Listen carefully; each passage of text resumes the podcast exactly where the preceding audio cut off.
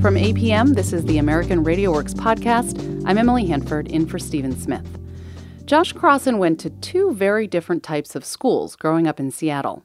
For elementary and middle school, he went to traditional public schools, where most of the kids were from low-income families.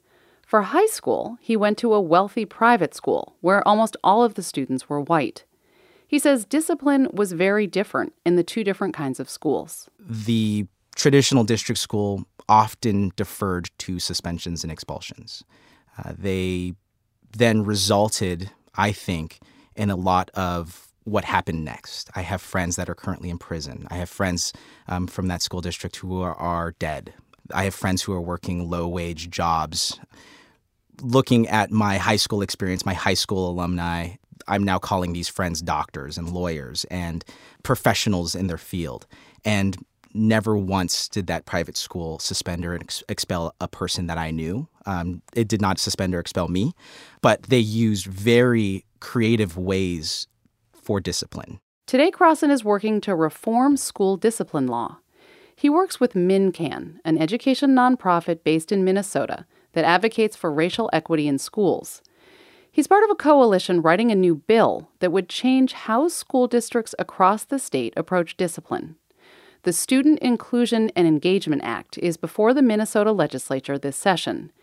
It comes at a moment when researchers and educators nationally are expressing concern about the disproportionate use of suspensions and expulsions on students of color and students with disabilities.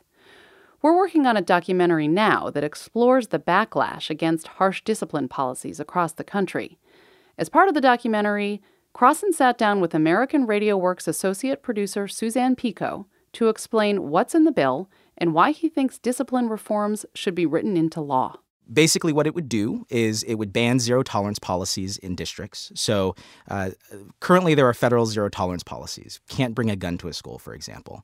Um, but some districts have created other zero-tolerance policies. Can't wear your hair in a certain way. Can't wear your clothing in a certain way. And what this has really done at, is create a culture of exclusion when it should be um, looking at, at everything as a case-by-case basis, um, looking at every offense of the rules and, and listening to the, the student's story rather than saying, sorry, you broke the rule. I don't want to hear what you have to say. You're out. So even though there's these really strict zero-tolerance policies, they have been interpreted in such a way that they're actually, even though they're supposed to make things clearer, they're doing something else. Yes. Uh, I think that they are excluding kids outright from their education. We need to be seeing more discourse and changes in behavior rather than saying you're now out of out of school. We're seeing suspensions and expulsions as a first resort rather than a last resort. And I think these zero-tolerance policies are a vestige of what that is. I will also mention that um, getting rid of these vague terms called willful defiance or willful violation of the rules or general disruption, um, these are terms that are general and vague. A third of all suspensions and expulsions include a victim. Um, what these areas, willful defiance of the rules or, or uh, disruption, are another third of the cases where no victim is involved. Yet we don't really know what that means. They're so broad. And, and if you actually were to look at cases where a victim is involved in dismissals, um, it's about proportional to the racial breakup of, of the state. So about eleven percent of kids in the state are black, uh, eleven percent of those who are being suspended or expelled um, due to uh, violence are black. seventy percent of our kids are white. seventy percent of those are be- who are being dismissed where there's a victim involved are white. It's pretty proportional to the makeup of, of Minnesota's kids. Now, when you're talking about this disruptive behavior where there is no victim, where it's a it's a just a subjective understanding of how a kid broke a rule, now that is disproportionately black and Native American. And when we're talking about education equity, we really need to be talking about this category because it's disproportionately affecting um, these kids of color. So what's wrong with punishing someone for being defiant? If someone's mouthing off, what's what's wrong with having a consequence? Definitely consequences are necessary. I think you also need to have positive behavior attached to that, um, making sure that the offense is understood and that the kid can change that offense in the future. You know, and if a kid is suspended or expelled, we just want to know why. This general disruptive behavior doesn't tell us the story, doesn't tell us what disruptive behavior was, what what actually happened in the classroom at that day. You know? So what else is in this in this yeah. bill? So well, we also look at our data collection. Um, we have data that exists in apples-to-apples comparison from two thousand seven, two thousand eight um, that breaks down suspensions and expulsions. Um, that's pretty old data. That's it's just not publicly available. Um, and we also don't disaggregate this data through free and reduced lunch status, through gender, the length of the dismissal.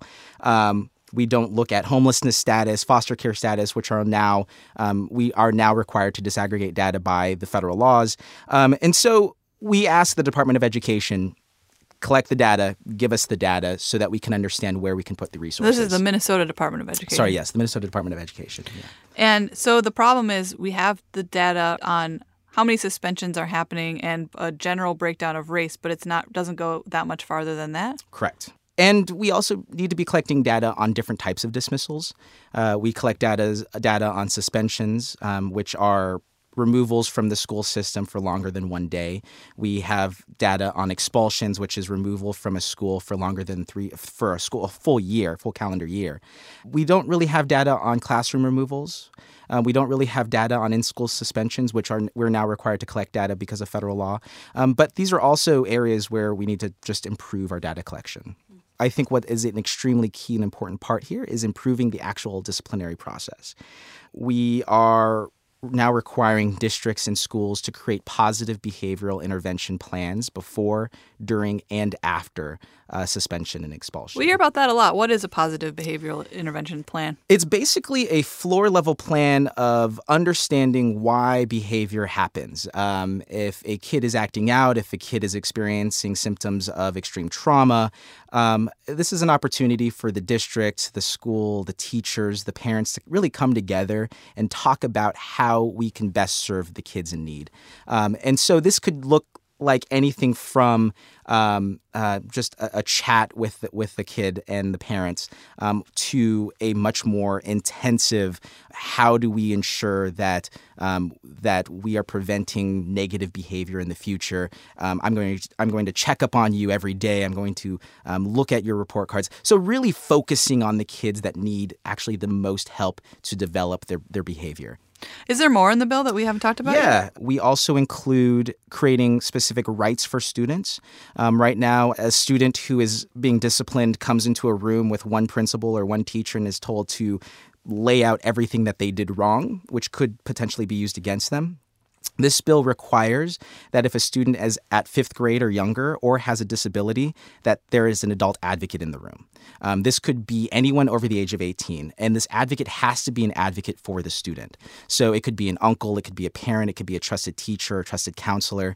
Um, and, and this adult advocate would then inform the student, explain to the student what they need to do, uh, why they need to do it, or what they don't need to do.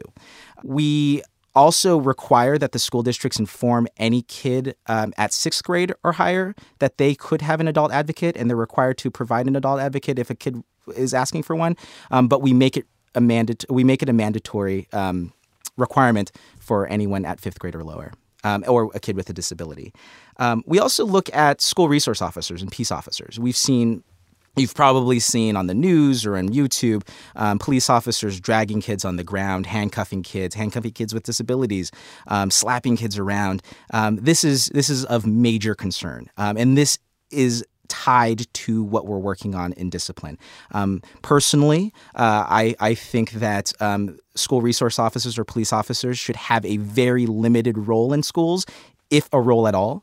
Um, but in this legislation, what we're really looking at is making sure that the district contract with the school resource officers and explain what they can and cannot do in the district. Um, if they break their contract, if they're actually looking at uh, uh, uh, towing the line, I think then the district would have some um, some recourse that they could they could then abide by by looking at a specific contract. But right now, not sure if districts actually have these contracts in place or how detailed these contracts are.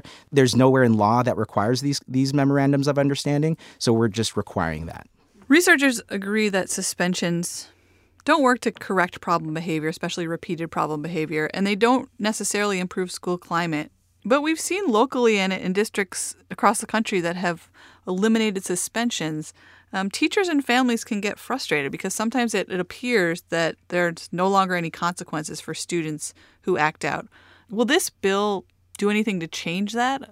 Yeah, you're right. I mean, I, I think there needs to be a major narrative shift in the state and in the country. A recent poll just showed that fifty percent of of Americans don't think we should do anything with their discipline practices and policies. Um, what I would what I would suggest is there are uh, always other ways. Um, expulsion, suspension, exclusion are ways that harm kids, um, not only harm kids through their constitutional rights to a free free public education, but also harm kids and their peers um, in in. local collaboration in improving their ability to to learn and to grow. Um, and there are there are different ways that we can address this. Um, one way that the Student Inclusion and Engagement Act looks at is just more funding, more funding for the districts, more funding for the schools to start thinking about and training educators around best practices on discipline or improving behavior.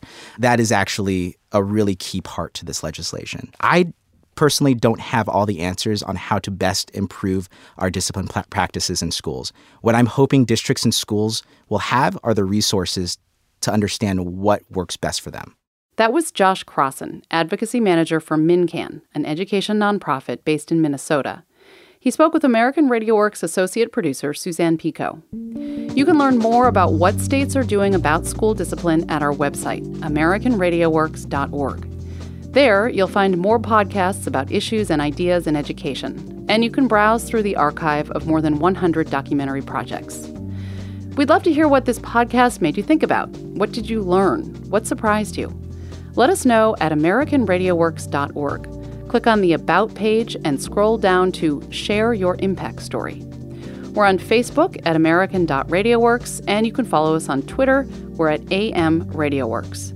Support for American Radio Works comes from Lumina Foundation, the Spencer Foundation, and the Corporation for Public Broadcasting.